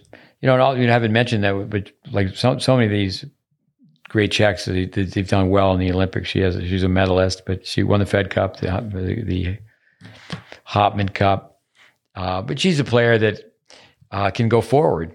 You know, that granted she has a great serve, but um, the uh, yeah, I would just think that there is probably more humble. It's probably more wholesome. That's a word that you hear when you uh, hear people talk about Czech people as humility. What's your comment on that? Yeah. I will come back. Vondrousova. Her name is Vondrousova. I know the, Wimbledon winner. Olga, thank you. Yeah. talking about. That would be an insult not to, uh, not to, um, you know, have her name on the tip of your tongue with, um, Tell me about 60, 1968, Jagr. He wore that number because the, the Russians invaded Prague. Um, the listeners should uh, look, take, take, a minute and look up Jagr. I mean, talk about somebody who played hockey forever and arguably the best European ever to play hockey in North America. Um, now you have certainly, uh, you know, say Ovechkin. There's there's so many others, but he's he's way up there. He's um, big time hockey. You said he's very good at tennis. I, I was so lucky. Jagr is uh, the same age as I am, so I went to school actually with him. Um, so I I see for myself uh, where he was sitting in the class, uh, Jagr. And uh, of course, tennis. We played tennis, and he was uh, yeah, he was strong, big, and he could hit the ball. And I still remember his backhand, him two-handed backhand actually. It was really, really, really good. And he also, yeah. Uh, as I as I told you, how we practiced uh, how we practiced tennis as a part of the hockey training in the summer. Then then Jaromir Jagr was joining. Um, but, about Jagr, he was when he was 15, he played already as a, with the professional team, as the best team in the in the league, and team he uh, he was drafted and, and moved to NHL and, and started his incredible career. But um, but Jaromir Jagr actually listened to the saying, "Legs feed the wolf." He didn't tell us, but after after the practice was over, he we didn't see him anymore. We could we didn't see him. We thought that he went home. Jagr was gone, and the others, you know, young young boys, we went out. We went to the city, had fun, couple of beers, fried fried cheese, potatoes, had fun. But Jagr was in journey. Where was Jagr? He he was he was at home uh, doing extra training, and that's why that's why Jaromir Jagr's legs were so strong and so fast, and they couldn't. They when he, when he was in the position of the puck, they couldn't take it for him. And even even even when he was 50 years, they, they still couldn't take the puck away from him. You know, it's an amazing story. But With, feed the wolf. That's yeah. the truth. In, in, in in in in so many sports. No, for sure. With with Jagr, uh, the number of squats that he would do per day was just legendary. It's like um, Roy Emerson. You know, from the time he was a little kid, he would do 300 kangaroo jumps a day. We tell kids minimum skip rope 12 minutes, three minutes on, and you can do some abs for a minute, another three minute round, another three minute round. So you're only skipping rope nine minutes. You can just tell when you put your hand on a kid's shoulder that yeah he hasn't been skipping rope. So it's not just for the just for the legs, uh, but no, for sure putting all the extras in. Actually, the, for the listeners, um, after you've been in the, this country for a while playing pro hockey, uh, his contract, what he had written in his contract, that he had to have a key to the rink and have access to a hockey rink 24 hours a day. So these big NHL hockey rinks, hockey teams, they have their own practice facilities, and it, not it was not unusual for him to, uh, you know, he'd be coming home from his own private practice, you know, past midnight, and his teammates were coming in from the bar, and yeah, it's the legs feed the wolf, but I, I, like the expression "miles on the legs." I'll tell that to parents of young children. I said, "No, you, your kid's doing well technically, but there's no miles on the legs." They, "What do you mean?" I said, "There's no miles on the legs. You know, they just haven't run. And if you don't like to run, run. If you don't like to run, run some more." We tell, we tease, say, "Well, if you don't like to run, play golf." And um, with uh, um, let's switch back to Denmark for a minute. What about uh, Wozniacki? I have some comments on her, but then this other young kid, Rune. What what comes to your mind with those two players? Um, Carolina Wozniacki, Holger Rune. Yeah, Wozniacki is uh, after three years uh, of matern- maternity she's uh, doing her comeback. It, would be interesting to see how she will do in, uh, in Australian Open in January. Yeah, I hope that uh, she will uh, she will do well for, for the Danish tennis. And Holger Rune, the new, new upcoming star. Well, these are the these are the know, the, the, biggest tennis stars um, right now. Um, names Holger Rune. It's amazing, top ten player, young young man. Now actually having Boris Becker as a coach. uh, let's let's see. Um, I hope for the Danish tennis that, uh, that, that these names can uh, can get some more people to play it, to play the game because tennis is not a, a you know it's not the biggest sport in Denmark. You have handball, you have badminton, uh, soccer, of course, uh, the the the biggest sport. Tennis tennis exists, but um, we we don't have that many that many kids joining our practices. We we we would we would we would definitely uh, need some some more players, and also also the the environment is taking is taking um, you know, players away from us. You you you mentioning pickleball, United States, uh, and in in Europe it is uh, paddle or what do we call it? Yeah. It's not it's not called paddle tennis, but paddle. Yeah. Um, a lot of people playing it, and, and I and we can we can feel it. They they don't they don't play tennis anymore. They go to paddle instead. Um, so it, it is it is a battle, but uh, we are really fighting, and us who loves the game, we will we will fight until we die. But uh, I don't think it's enough. But definitely, with Nakaruna, I hope that they will really start some some some tennis uh, revolution, and, and more people will, will come and join. Of course, uh, the tennis is more exposed on TV now because of the Holger Rune. Definitely, we can uh, now now now we can see his tournaments and the the, the, the national national team the, um, TV TV stations. They are showing tennis. They are showing uh, U.S. Open and the biggest tournaments and and on on on on the on the news the, you can you can see more tennis uh, information. I, I, this will help. This will this will definitely expose the sport. So I'm really positive right now.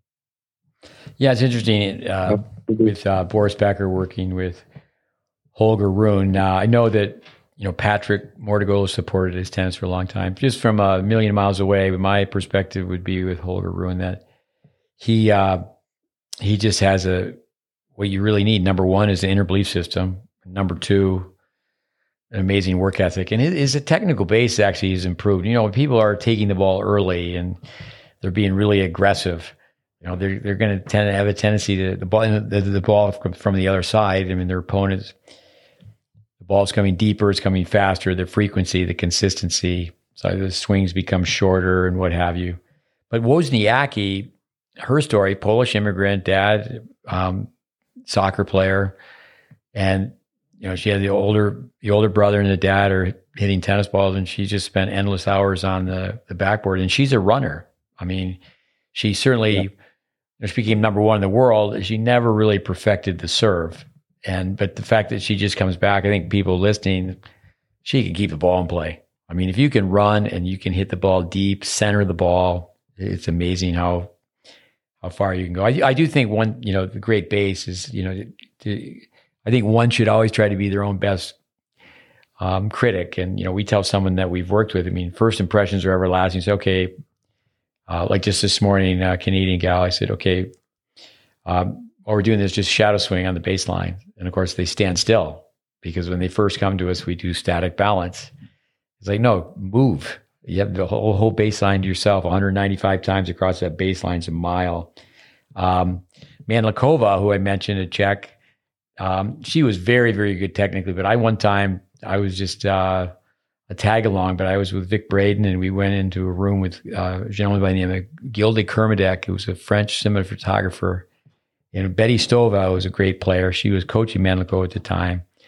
And, you know, just in the analysis, even though they had the high speed film, uh, you know, you know, Vic was just being polite. I didn't have a speaking part, but when we left the room, so the the people in the room really didn't understand exactly um, the the angle of the racket head based on the grip. The expression of the grip determines the angle of the racket head. Um, with let's come back to the system of um, club tennis in Europe. I love how you have in your notes here. You know, why do players love to participate? And you've got down they feel part of a team, and that makes the social aspect more important. Um, is that true? Is that true? Uh, you think throughout um, Central Northern Europe? I mean, the the Danish system do they have the same team concept as they have in the Czech Republic? Yeah, kind of, but I would, more compare it to uh, to little Germany. You know, in Germany, uh, the the team and club system and playing playing team matches, playing team matches. Uh, we, in Denmark, we have actually a pretty good uh, club system. We have clubs uh, where you can come and you can sign up and you can uh, receive the tennis education, play, play play matches, and the clubs they compete yeah, you, you know the system from Germany, so it works in the same way in Denmark. It's in the, on a, on not the, the scale is not that large in Germany, but still, the, Denmark, a smaller country, it's it's working. But what what was what is important for me to say here to mention is that if we tennis people, tennis coaches, want to help tennis, then we and I, really believe in this, what I'm saying now, need to implement aspects from a team sport into tennis somehow. And, and, and I'm aware that you stand alone on the tennis court and it is an individual sport. But the practice, traveling, tournaments, helping, coaching, training can be done as a club. And those clubs who, who are doing this to some extent, they, they will have a success. They will have more people joining because we are social social beings. We love to be part of the group, and uh, I see it. I see I see young players who actually doesn't like to compete in the tournament. It is something they need to uh, for, we need to force them, or they need to force themselves to do it. But as soon as it is a team match, then they lo- they love it. They love to meet with each other, talk to them, travel with them play the game. Of course, you play the game uh, on your own. The, the same tennis match, uh, it will still be tennis match. Always, it will be tennis match. You are you are there on your own and you play, but uh, you play for the team. There's something different, they feel it. And uh, so let's let's let's have more of it. Let's organize. Let's support it. Uh, let's play more matches in that manner. I think that's the way if we can do something uh, about tennis. And I know the system in the United States is, is different. You don't have it uh, in the same manner, but here in Europe we have it. We have we need to protect it. We need to develop it because that's the way. That's the way how we help the sport. I'm sure about it. And uh, yeah, I also think have the knowledge from ice hockey. Uh, yeah, us who who tried to play team sport, ice hockey as an example. It could be something. It could be basketball you are in the group and you have some great experience with the sport. You don't have you don't have it in the same in the same way in tennis. So we, club managers, coaches, we need to think how can we how can we support it? How can we bring some elements into it into tennis? I'm sure it will work. Let's do it. Yeah. No, it's more powerful than you know. The, yeah, we got to get the grips right. You know, coming back to, um, you know, within a range of correctness. Um, with we do in this country have college tennis, which is really special, where a kid can continue their studies. Yeah. One thing I, I, see a little bit of light where there's now these money tournaments, UTR money tournaments. They're not a team though. And then there needs to be improved where they do at least have doubles and there's more control on what the entry fees are. But we, because we have kids get to be you know 21 22 they come out of college and they start just banging golf balls because and, and even worse yet they're playing pickleball. We have to find a, an avenue for so the very good players are not quite good enough serious enough to per, uh, pursue pro tennis. Uh, you know hats off to billie jean king. She's she's preached that for a long time and she's still hanging in there with world team tennis. I mean it would be amazing in this country if each major city had you know, if there was a major league for tennis, um, but that's that's not the case. Um, is it in, in Denmark and Czech? Uh, I know in Germany where there's more money, two Auslanders, you can have two foreigners per team. Is that true in Denmark as well? And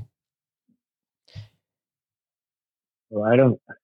I've never heard that there's there's some limitation on that. Yeah, I don't think there is a limitation. I was saying this year in our club, for example, we have a we have a Czech player, Martin. His name is Martin, and he uh, he is studying Erasmus at the university. He's actually studying artificial intelligence. He's a smart boy at the university, and he comes from Czech. When he played tennis uh, on a really really good level, so he's joining our team. right away, first single, he's the, the best player on team. Lawrence number two, and he has, uh, you know, he strengthened the team.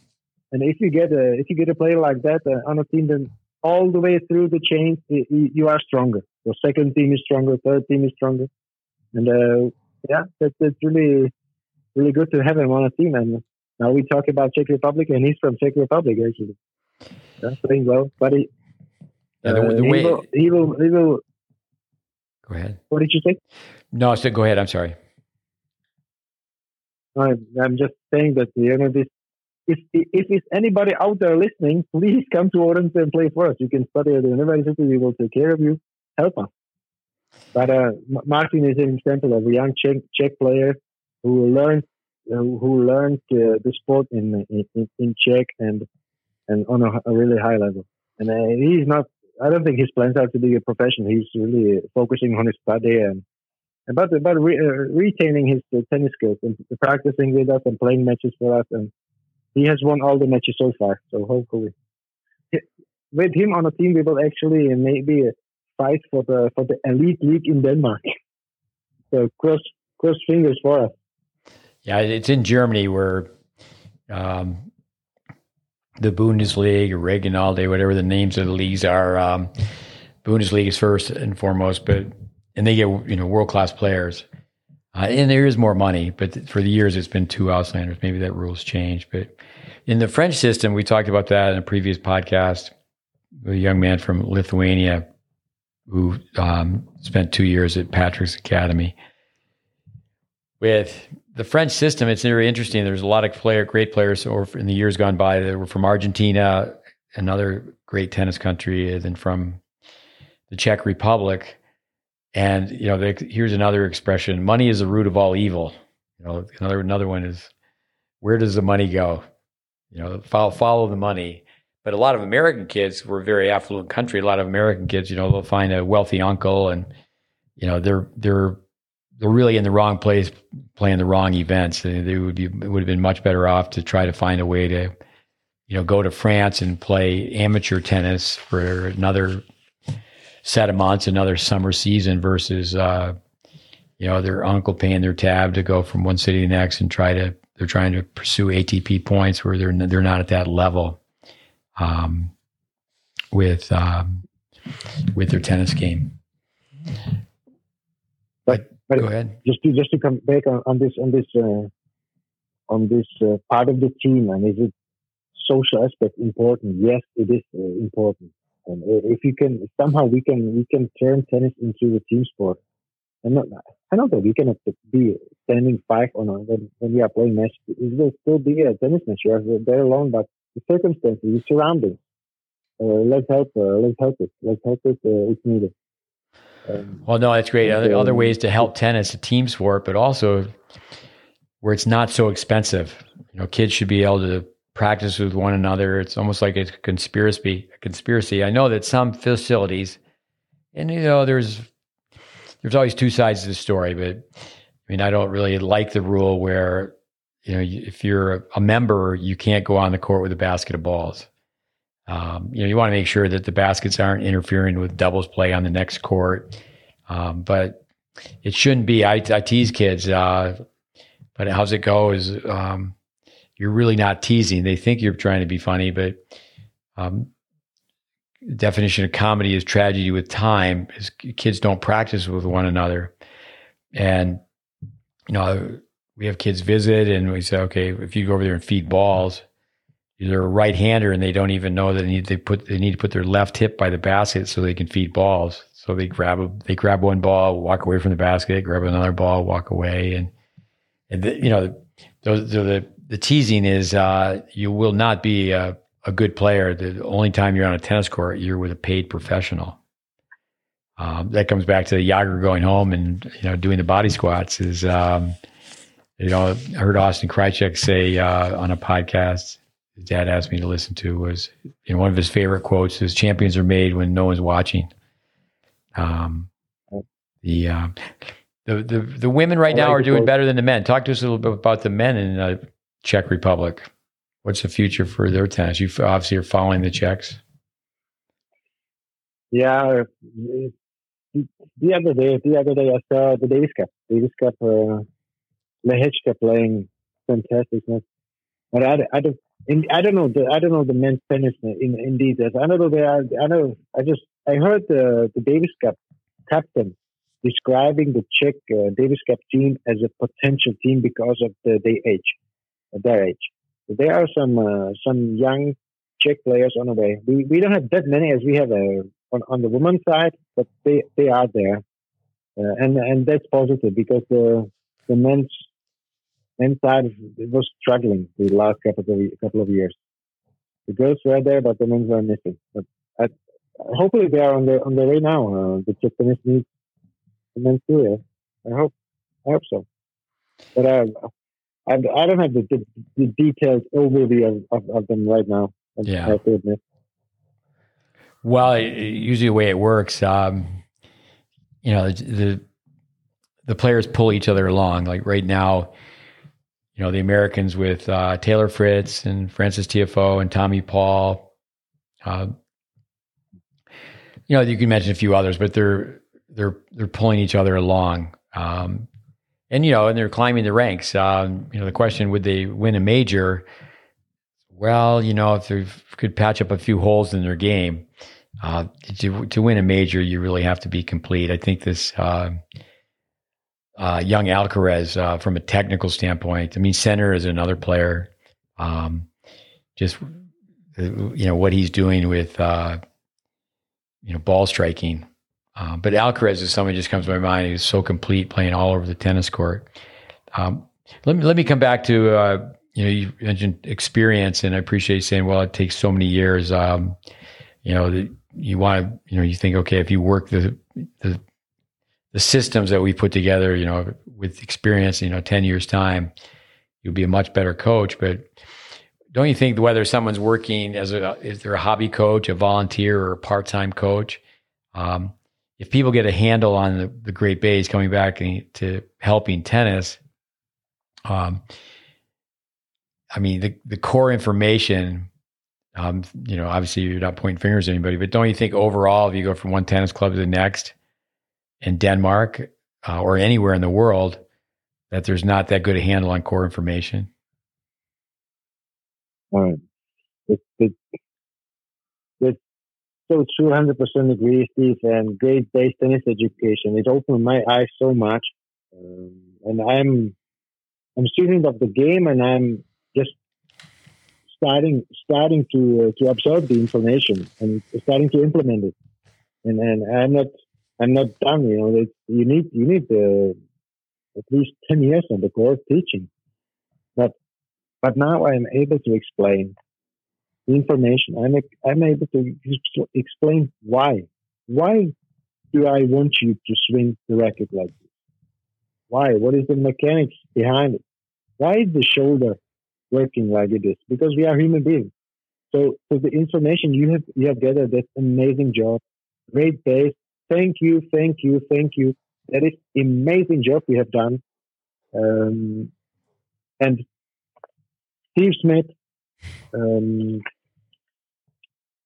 how you how you were able to to travel to with your open eyes uh, search the information and talk to the to the coaches and were able to join them and later on to gather all their findings and learnings into into uh, into one curriculum, great base.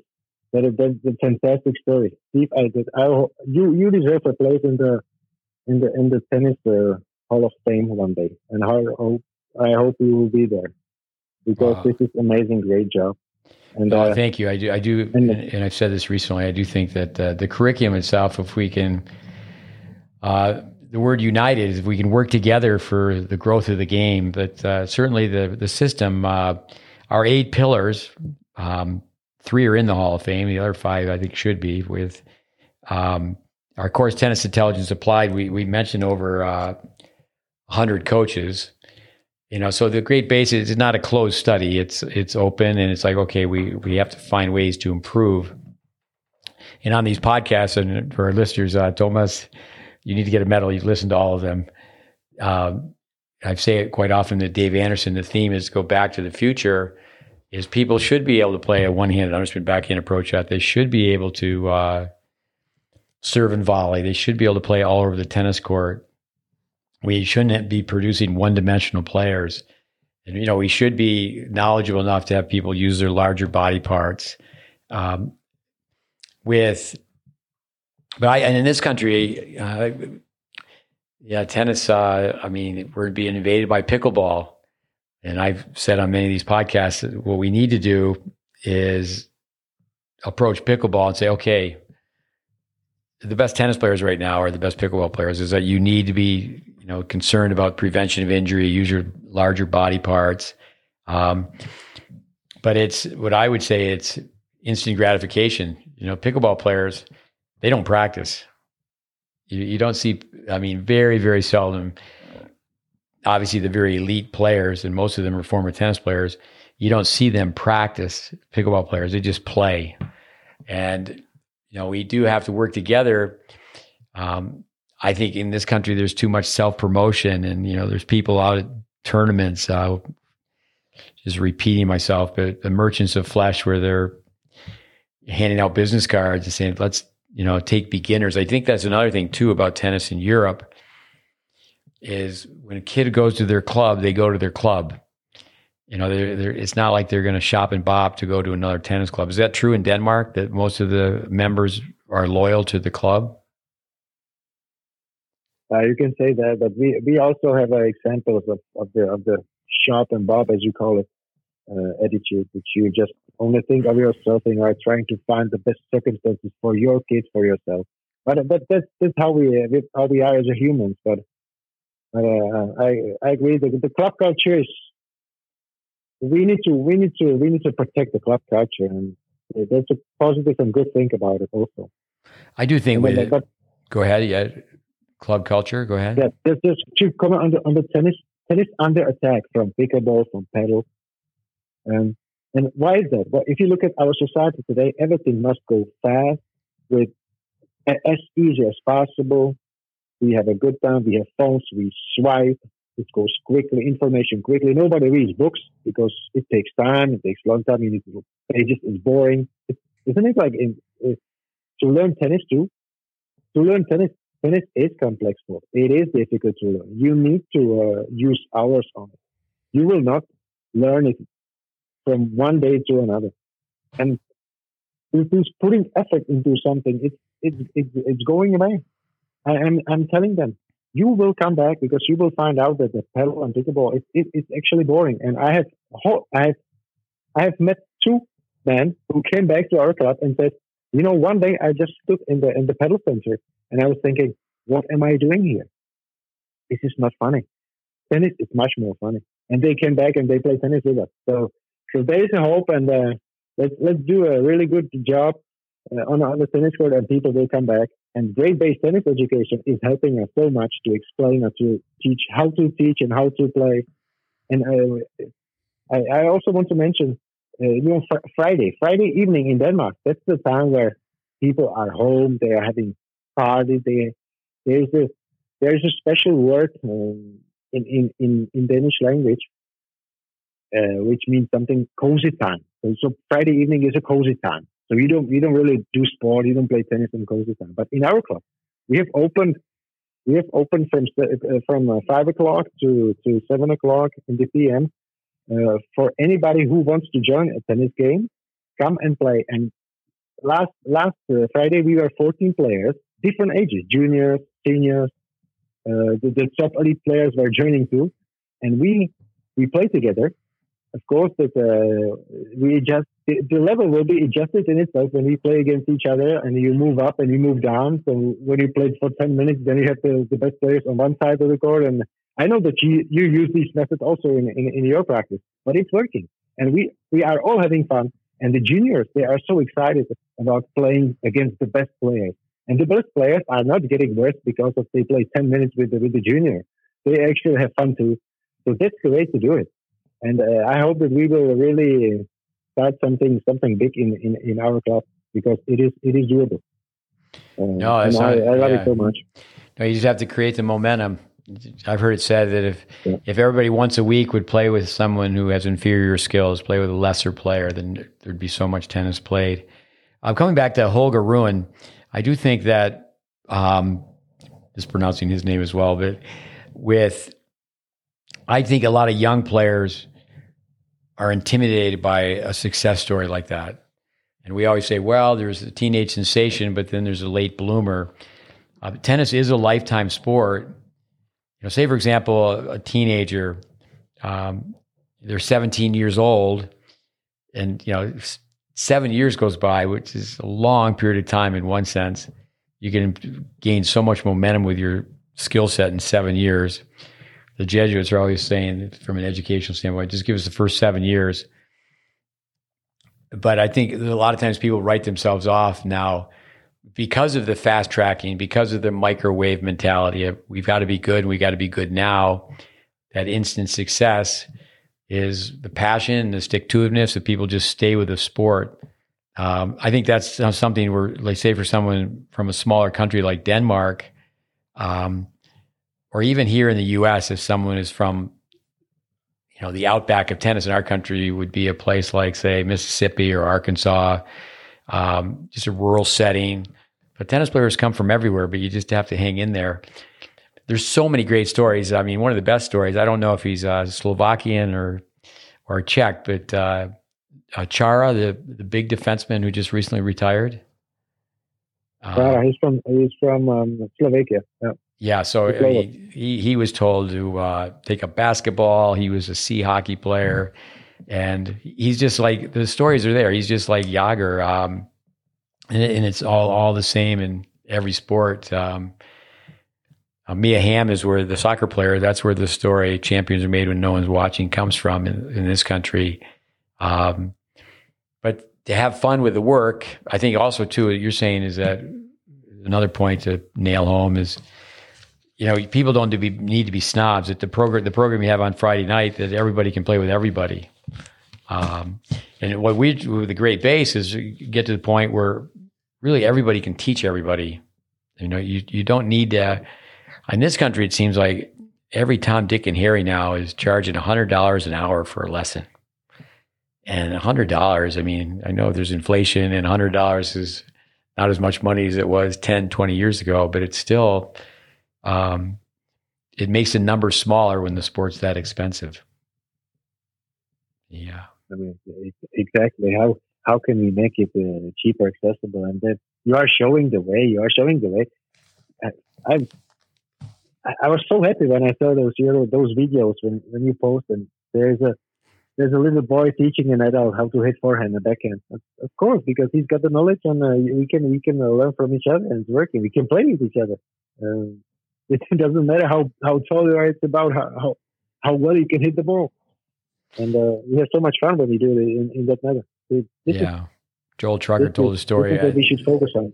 Joel Drucker mentioned, you know, the ball doesn't know how old you are, but yeah, show and tell. Can you just can you simply show how to hit a basic forehand? Um, and yeah, we, I think overall here in this country, we're growing so far away from from basics, and you know, in any form of education, that that expression, you know, I spoke to Richard Hernandez today for a minute. He's the one who um, said to me years ago, years and years ago, tennis needs a great base initiative. And then we have the comment like, who can argue with having a great base? And, um, but you know, people I, ideally need to have a, a, you know, how's it go? No substitute for a good beginning.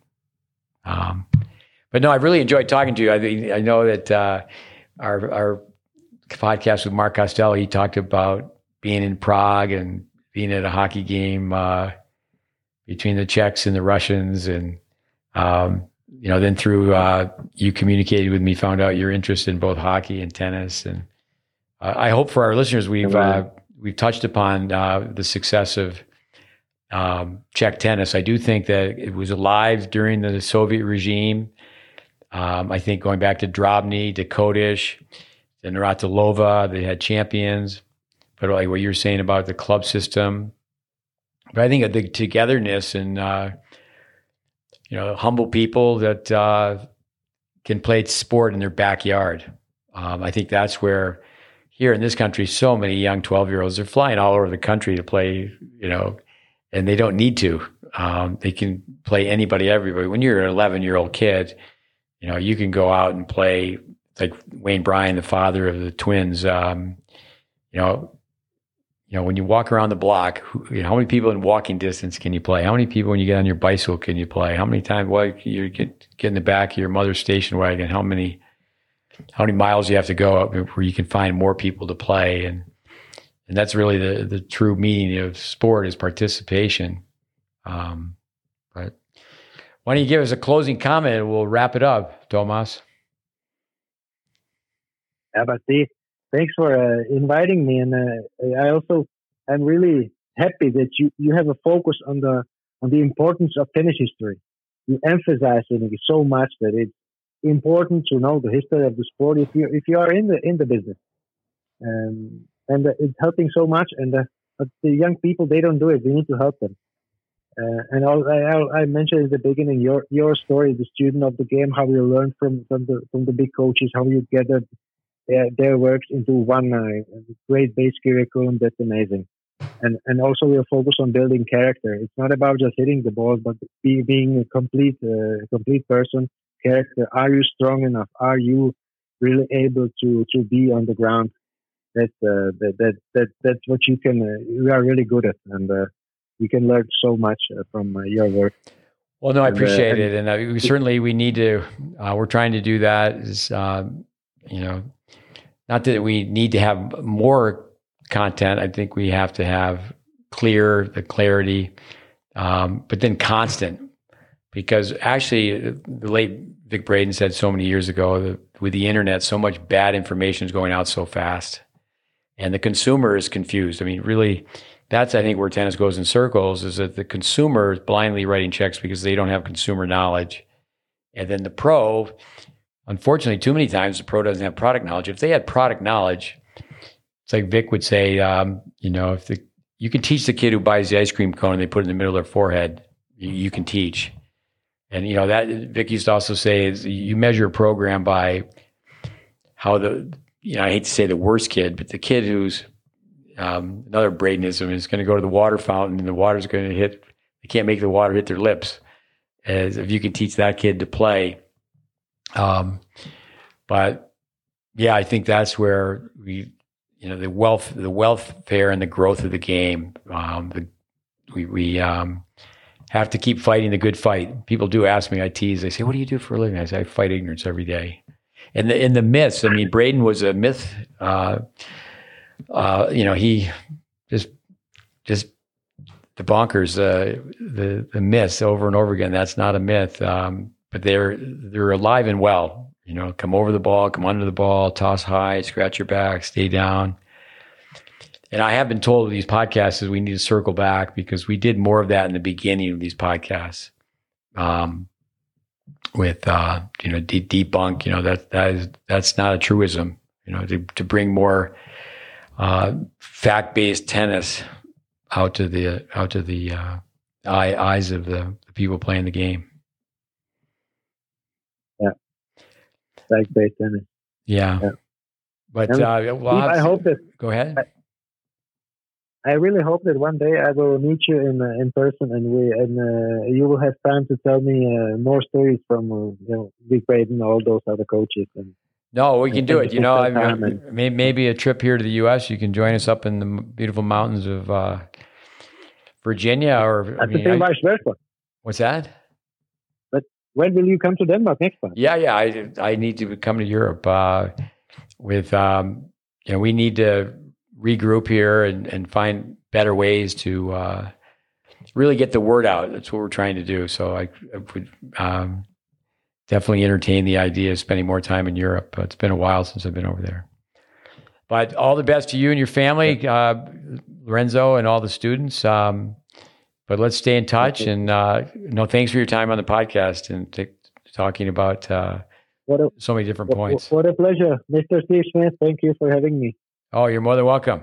All the best. All right, Tomas. Thanks. Bye-bye. Bye. Bye.